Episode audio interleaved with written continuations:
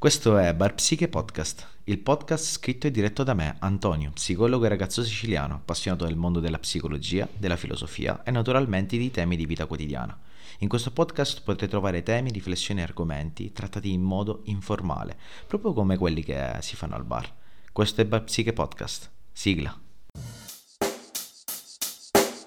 Check the mic and make sure it sound right, boys.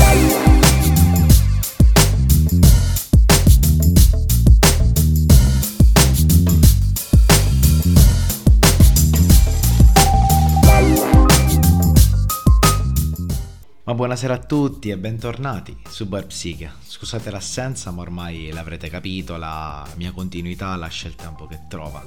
Tra i tanti impegni vi do la bellissima notizia che sono riuscito a passare gli esami del primo anno di specializzazione in psicoterapia e sono andati veramente tanto bene, e meno male, perché per studiare ci ho perso tanto tempo e tanti capelli, tanto per cambiare gli ultimi che mi rimangono. La tematica del giorno mi aveva catturato un paio di mesi fa, talmente tanto che gli dedicai anche un post su Instagram e avevo deciso anche tempo fa di dedicargli una puntata. Aveva riscosso tanti consensi come post e tante persone mi avevano detto che effettivamente risuonava questa tematica. Il tema del giorno è la sindrome degli antenati. Un nome che veicola sicuramente già tantissimo a livello di significato, e in questa puntata mi piacerebbe approfondirlo un po' con voi, e insieme a voi soprattutto. Gli antenati sono le generazioni precedenti di un popolo, di una nazione o anche dell'umanità in generale. Sono ciò che ci lega al nostro vissuto presente, coloro da cui discendiamo per via diretta o indiretta.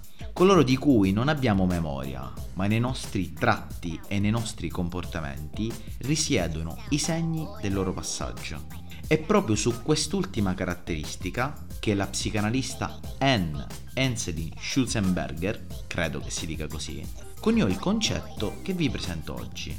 Si definisce, anzi la definì la psicanalista, la sindrome degli, an- degli antenati, la trasmissione transgenerazionali di eventi irrisolti che si ripetono da una generazione precedente alla successiva e che in qualche modo influenzano le scelte attuali della generazione presente. Facendo così, le generazioni successive risultano in qualche modo unite da un piccolo filo invisibile, una sorta di moto inconscio che le spinge in determinate situazioni a ripetere la stessa storia, fino a quando questo filo invisibile, per qualche motivo, non viene spezzato.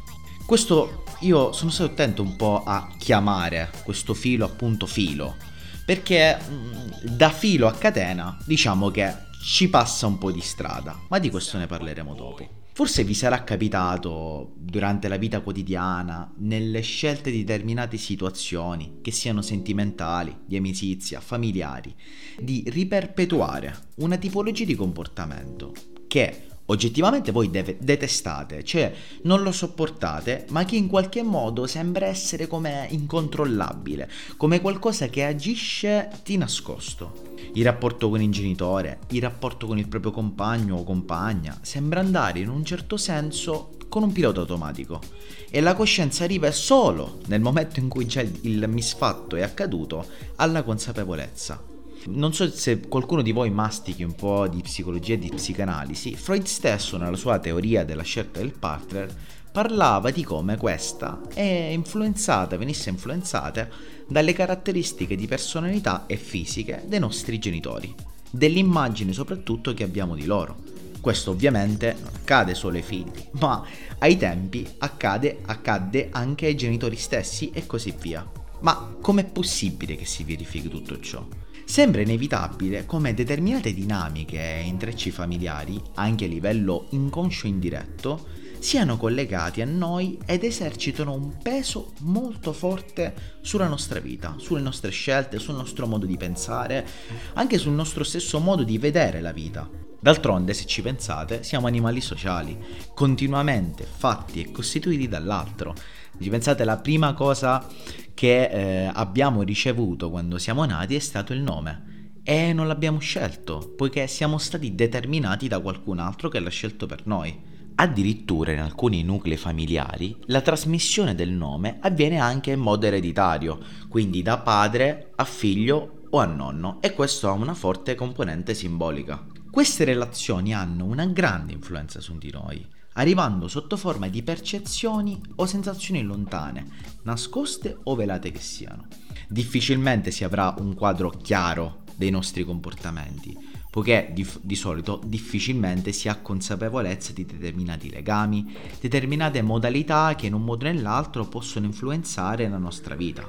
Situazione peggiore è quando queste sensazioni vengono in qualche modo intuite, ma lasciate da parte, nella cantina dei film americani della mente a luce spenta, diventando quelli che in psicologia chiamiamo il non detto, che nella trasmissione tra una generazione e l'altra vengono trasmessi in modo implicito, quindi attraverso una comunicazione sottesa e non esplicita.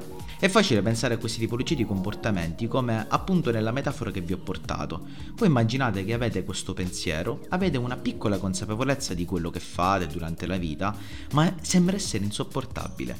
Quindi cosa decidete, in modo conscio o inconscio, di lasciarlo stare, di lasciarlo perdere, di rintanarlo in quella cantina a luci spente, che in qualche modo è il posto dove pensate possa definitivamente morire e non agire su di voi.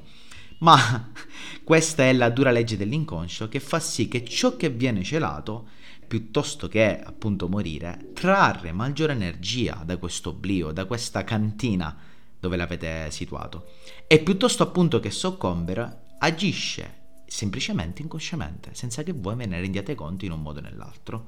Tali obblighi inconsci, a volte, vengono assimilati all'interno delle famiglie, all'interno delle generazioni, anche come una sorta di codice morale da tramandare, consapevolmente o inconsapevolmente, diventando a tutti gli effetti parte di un'eredità. Quindi, se abbiamo una determinata eh, caratteristica personale nelle relazioni con i nostri genitori, per esempio, e non agiamo su, questa, su questo moto inconscio, lo tramanderemo. Ci sarà un'eredità che porteremo al nostro figlio o a nostra figlia, e questa eredità purtroppo non è solamente positiva, di un affetto o di qualcos'altro, ma sarà anche negativa, appunto determinati eh, modus di comportamenti di cui noi eravamo forse consapevoli, ma che abbiamo scelto in modo consapevole o inconsapevole di relegare in uno spazietto a parte. E purtroppo questa è la dura legge dell'inconscio.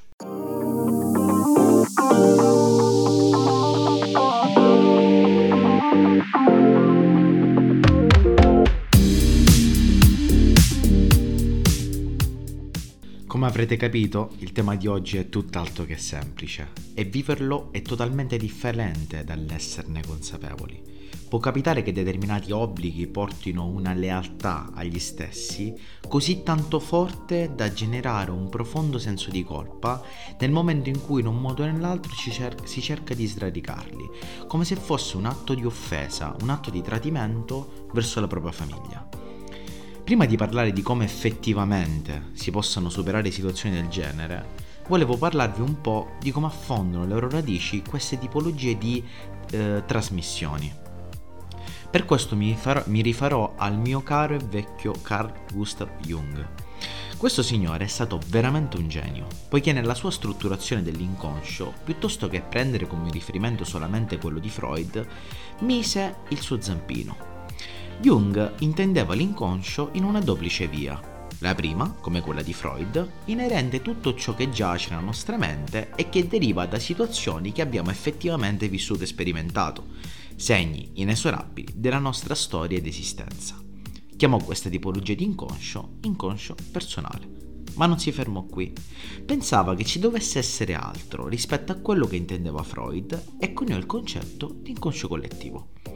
Con tale concetto Jung rappresentava l'inconscio come un enorme contenitore psichico universale, una parte dell'inconscio che è comune a tutti gli esseri umani. Contiene forme e simboli che accomunano tutti i popoli e le culture. È quella struttura che si è sviluppata nel tempo e può essere adeguatamente immaginata come emergente in ciascun individuo dall'istinto condiviso, dall'esperienza comune e ovviamente dalla cultura condivisa. Questo concetto ci fa comprendere come sia del tutto normale trasmettere, ereditare e fare propri sentimenti, pensieri e comportamenti che non derivano espressamente dalla nostra esperienza personale, ma che in un modo o nell'altro ci sono stati tramandati dalle generazioni passate, gli antenati appunto. Ed eccoci qui alla distensione che facevo prima, anzi poco prima, all'inizio della puntata, nell'utilizzo della metafora filo. C'è possibilità che questo filo possa venire a costituire per un figlio una vera e propria catena. Tale catena lega le generazioni precedenti a quelle successive, senza che ve ne sia del tutto coscienza. Qui parliamo di un legame non buono, bensì un legame che porta sofferenza, disagio e malessere. Ogni membro della famiglia sarà un anello ed insieme formerà questa catena. Tali passaggi di testimone possono portare il figlio a limitare le sue azioni, una vera e propria ripetizione di queste azioni che non lo porta mai a una sensazione di libertà, di creatività, di immaginazione, bensì una schiavitù alla ripetizione. Se la famiglia ha agito uno schema disfunzionale e nessuno si prende la responsabilità di questo, la catena continuerà a produrre anelli su anelli, riperpetuando gli stessi schemi e azioni. Viene meno la bellezza dell'eredità, che può essere un punto di forza sotto la formazione della personalità e dell'identità. Non so se vi è mai capitato di essere molto fieri della propria discendenza, della propria famiglia, della propria cultura, ma se questo è qualcosa che restringe il campo della libertà, si riduce a uno spazio passivo di riproduzione di schemi che non vengono accettati, per esempio dal figlio, ma che allo stesso tempo non riesce ad abbandonare, con il rischio che poi lo trasmetta a sua volta di generazione in generazione. Parliamo in questo caso specifico di famiglie disfunzionali che non riescono ad andare oltre il proprio comportamento. Ma si può uscire da una situazione del genere? La risposta è sì, ma non è semplice. Colui che decide di farsi carico delle responsabilità di questa di questo spezzamento della catena è l'individuo, è il membro della famiglia che con immenso coraggio decide di andargli contro, perché sì, il conflitto è inevitabile in questi casi. Si va contro tradizioni, si va contro la cultura familiare, si va contro determinati modelli disfunzionali che non vanno più bene, e questo ovviamente porta anche tanta sofferenza, tanto scontro e tanto conflitto. Prende la responsabilità di scardinare prima se stesso e poi tutti i meccanismi che creano la disfunzione. È possibile spezzare la catena, ma solo elaborando gli eventi e gli accadimenti del passato, per far sì che non emergano nella situazione presente e far sì che non vadano a minare la propria e l'altrui integrità psichica e la propria libertà e l'altrui libertà. Come vi ho detto, non è un lavoro semplice, anzi è molto complesso, ma non può prescindere prima di tutto da una forte motivazione al cambiamento, dalla volontà di attuarlo ed infine da un buon livello di consapevolezza interna, e aggiungerei io dal desiderio di svincolarsi da, termina- di de- da determinati meccanismi e avvicinarsi di più al proprio sé, alla propria libertà, alla propria creatività, alla possibilità di essere un individuo in una società, in un contesto familiare, in un contesto lavorativo, sganciato. Non del tutto, perché come abbiamo detto l'eredità non è solamente negativa, ma la famiglia è importante sotto il punto di vista della personalità, ci forma, ci crea come individui, ma poi deve essere lasciato uno spazio libero, capace di diventare qualsiasi cosa.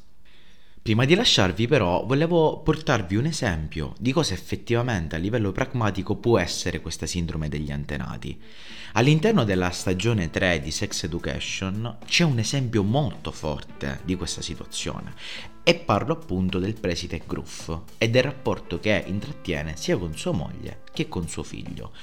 Io spero che abbiate visto la terza stagione di Sex Education, perché è veramente fatta bene, le tematiche trattate sono tantissime e molto profonde, ma eh, se, non la, se l'avete visto eh, vi ricorderete di come il preside Gruff aveva un rapporto eh, molto strano sia con sua moglie che con suo figlio, un rapporto che non prevedeva lo scambio di sensazioni ed emozioni, poiché appunto aveva avuto durante l'infanzia un'educazione molto forte, molto autoritaria, che appunto non prevedeva queste tipologie di comportamenti.